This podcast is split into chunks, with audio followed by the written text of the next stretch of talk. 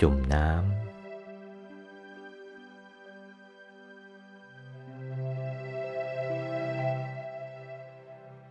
บัดนี้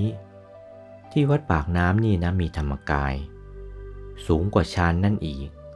โดยนั่นสู้ไม่ได้ ไกลกว่าชานนั่นอีก เขามีธรรมกายกัน ถ้ามีความกำหนัดยินดีเท่าใด แพรบเข้าธรรมกายไป ความกำหนัดยินดีทำอะไรไม่ได้เลย ล้อมันเล่นเสียก็ได้ มันทำอะไรไม่ได้ ความกำหนัดยินดีทำอะไรไม่ได้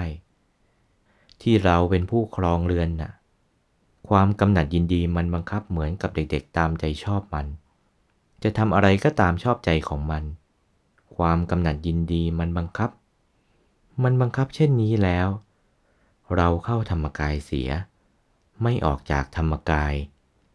ความกำหนัดยินดีที่มันบังคับนั่นหายแวบไปแล้ว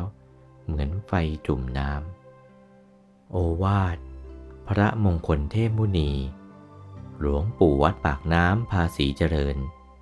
จากพระธรรมเทศนาเรื่อง พุทธโอวาท วันที่ 24 ตุลาคม พุทธศักราช 2497